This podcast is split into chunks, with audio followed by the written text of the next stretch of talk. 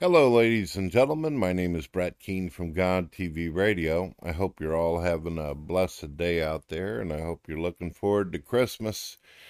Uh, believe it or not, 24 7, I love to give my children gifts. It doesn't matter what day of the year it is. Uh, any time I can make my wife and children smile is a good day for me. And of course, I'm not against the idea of receiving gifts. Uh, some people out there have actually asked me, Brett, how can I hook you up with some gifts? Well, I got a Christmas list link in the uh, description if you're interested, or you could support me by purchasing a t shirt or many of the things I have in merchandise on my store. It's all good if that's something you want to do. You're not obligated to. Just by leaving comments like you love me and I'm a wonderful person, that really builds up the ego and makes me feel like continuously doing this stuff. Well, as many of you know, I've been hanging out with the Muslims quite a bit. I have a favorite Muslim that I enjoy hanging out with that used to be a former atheist, former Christian, and former whatever. He calls himself E.A. Dawa. I've enjoyed my conversations with him. I've had he's uh he's the type of person where because he's been a part of other faiths and he's also been an atheist, I think he and I can relate and identify and we understand the importance and significance of questions and uh, why people would ask the questions that they're asking. He can basically he has the um, the skill, the ability to be able to see where I'm coming from as a Christian, and he also knows understands where I'm coming from whenever I talk about old former atheist views. So whenever he gets into a discussion with Christians, he knows where they're coming from, and he also knows where atheists are coming from whenever he's in a discussion with them. And it's a it's a very um, fascinating conversation. However, he uh, hangs out in a lot of other Muslim rooms, and I tried those out because I seen him on the screen, and I assumed if I go in there, he's going to be hanging out with. Uh, Muslims who are as open minded and decent as he is. Now, I'm not trying to say that the Muslims that were in there were not decent, but I didn't like their their debate style. I didn't like their discussion. And the reason why is I felt like I was in a room with a bunch of atheists. Atheists who like to mock religion and mock people's Bible and all that um, is where I try to show nothing but consideration and respect for Muslims and Islam. I think some of the mockery is, well, to be plain and straightforward with it, I think when a Muslim mocks the Bible, it sounds stupid.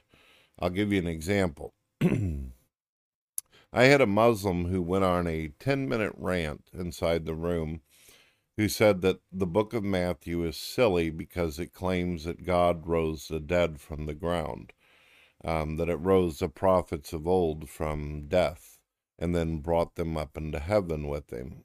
And of course, according to Matthew, there were witnesses who claimed they seen the dead actually rise. As most of you know, in the book of Revelation, it says the dead will rise from the seas and all kinds of neat resident evil type of stuff will happen. You can look all throughout the Bible and you'll see where the dead are raised. You'll see Jesus Christ be raised, Lazarus be raised. But you got a Muslim who's saying, ah, it's uh, ridiculous, it's stupid that Christians actually believe in the story of Matthew because um, it is claimed in the passage that um, this happened. Now, of course, it's going to be difficult a challenge to historically prove that the dead walked the earth like that, what Matthew's talking about. But it's also equally difficult and challenging to prove the passages that claim that Allah brought the dead back from the grave. In fact, there's a passage that says that there was a man that was dead for almost 200 years or more, and God brought him back to the earth there are passages where Allah actually transforms humans into creatures. There are passages where Allah does extremely um, supernatural things that would be extremely challenging for our modern man to try to um, uh, presuppose actually even happened. That's one of the reasons why the Quran, as well as the Bible, is referred to as a holy book inspired by God, as where the Muslims, of course, thinks that it directly came from God himself, like he actually wrote it down. Of course, they have to admit that Prophet Muhammad himself was actually the one who put together the words. And some would argue that there was a literacy issue of Muhammad, but he came forth. I tried to explain repeatedly why the Bible has the value that it does for me, and I uh, pointed out a question to them that it seemed like the Muslims did not like. Their book actually declares that a crucifixion happened, but they claim that the crucifixion of Jesus Christ never happened. Their book claims that Jesus Christ died and rose. Their book also claims that God had Jesus ascend to them. Now, the Bible also says that Jesus died and he rose and then he came up. The only difference between the Quran story and the story of Christianity is that Christianity is convinced that the Son of God, Jesus Christ, actually died on the cross, was beaten to a pulp, that he his mother was there to mourn him, and the disciples witnessed in horror as Jesus Christ was done like this. We have all these intricate stories of how the Romans responded, how the Jews responded, how the Pharisees responded. And we have an archive of the disciples talking about their experience, their engagement um, with Jesus Christ and his family. The Bible has enormous amounts of information telling you from the moment Jesus was born to the moment he dies who he was associated with, who he engaged, what part everybody had in working with Jesus Christ's ministry.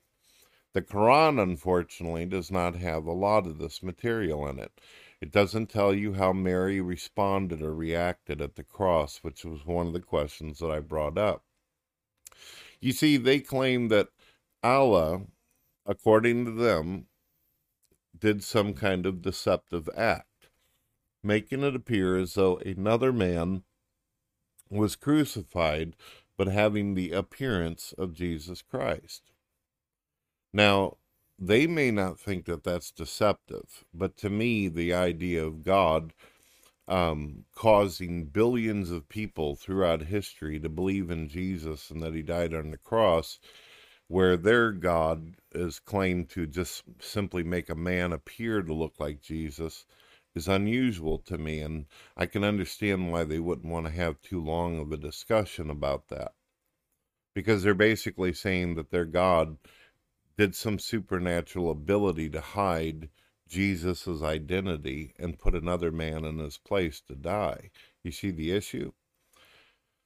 But it was important for me to ask the question where was Mary during this, according to the perception of the Quran? Where was she at? As we know when we read the Bible, we could see that Mary wept. She cried. She held her son in her hands. She watched him up there on the cross, and it was tearing her heart out. It was horrible for her to experience that. Whether you believe Jesus is God, the Son of God, or merely a prophet of God, she was a mother who brought this baby into the world and took care of it. The Quran doesn't have anything on it, so whenever I ask them what was Mary's reaction or response to the crucifixion of some forgery that they claim to have happened, they had nothing for me.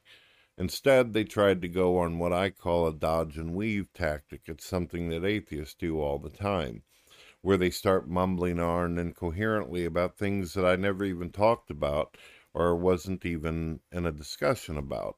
And that's where the mockery of the Bible came up, where they started talking about the validity and credentials of the Bible. They still don't seem to understand me on an intellectual level whenever I say that the Bible was recorded more closer to the time in which Jesus Christ existed, as where their book was written 600, 700 years later and lacks a great deal of information that the Bible does have and that has been historically proven. I suppose they think I'm just as dumb as some of the non believers they've debated in there, or they think that I'm just another Christian who hasn't taken the time to read my own Bible to get an understanding or comprehension of it. It's true that there's a lot of things that some most Christians believe in that I have different views and ideas on it is true that not all Christians think alike. There's a lot of Christians out there who share a lot of the same views as me, but for whatever reason, they feel peer pressured by other Christians not to speak out or talk about what they're into because they don't want to find themselves in conflict or debates or discussions as where me I encourage it. I encourage people to question, debate me and try to correct me.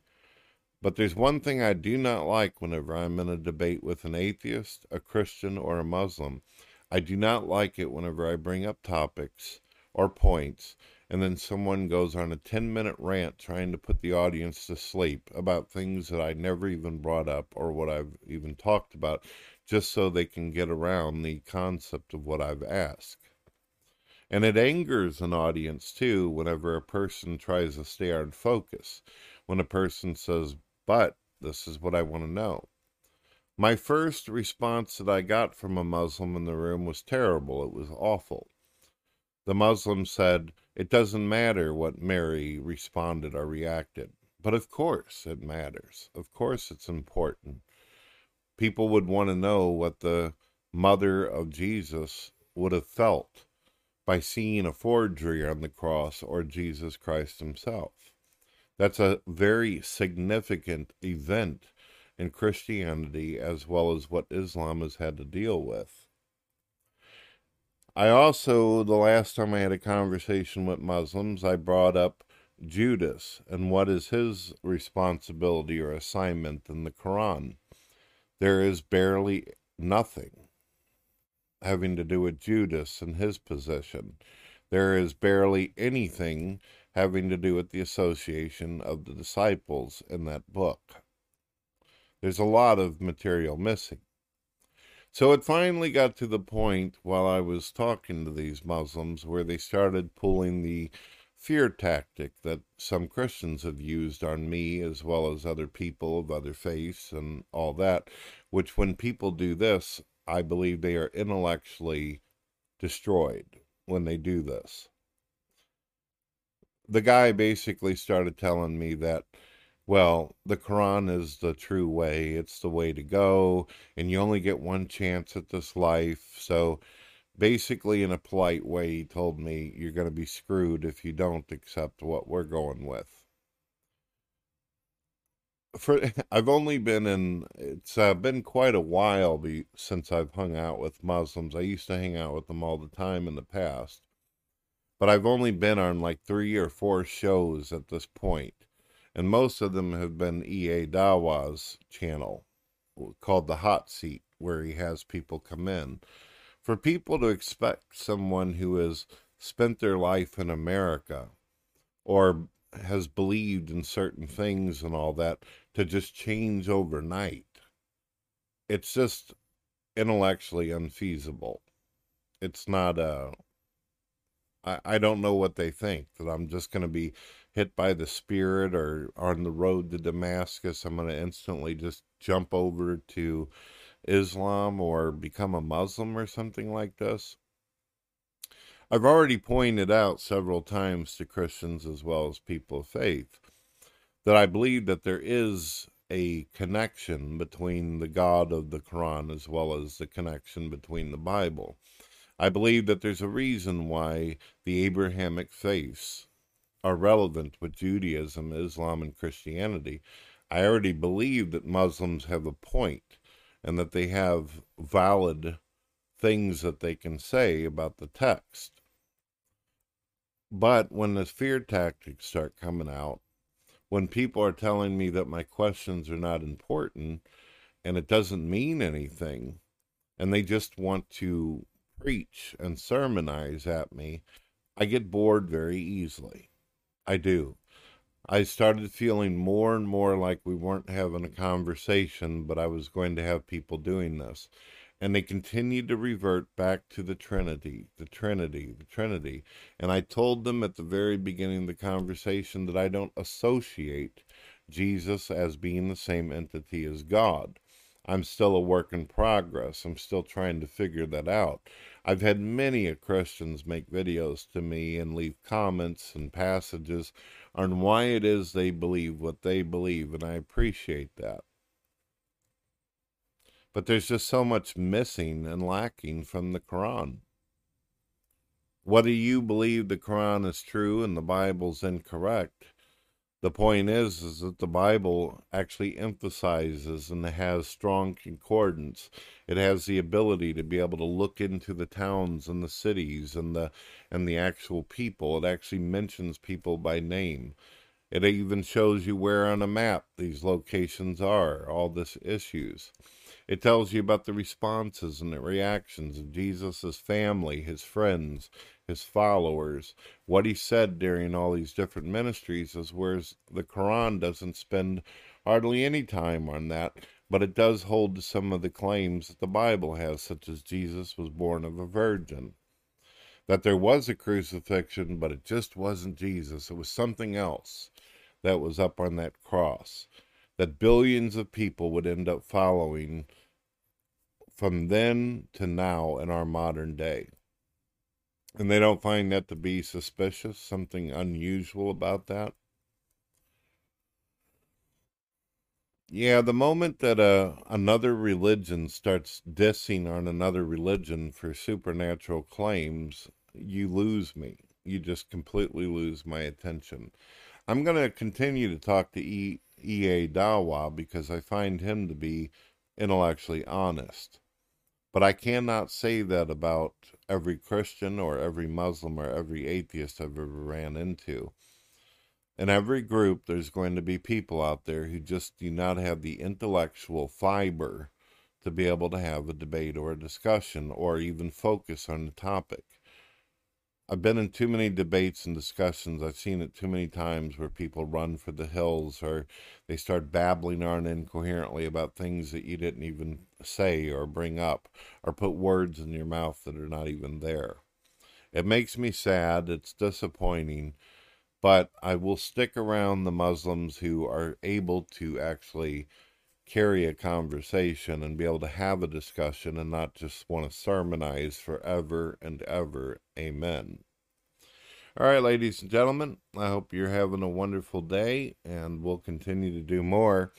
I am thinking about opening up my own live chats because it I got to be honest with you, it's difficult for me to go on other people's shows where these folks just never take a breath. They just go on and on and on and on. That's one of my pieces of kryptonite, folks. If I were Superman, that would be my kryptonite. I cannot stand these long rants. When there's other people, when there's over 10 people who want to participate in conversation, and you got one or two people that just take up the whole time, I can't stand it. So I'm going to probably end up having to do some live shows. What do you guys think about that? You guys would like to see God TV Radio live show back? On the air. Would you like to see that? Let me know in the comments. God bless.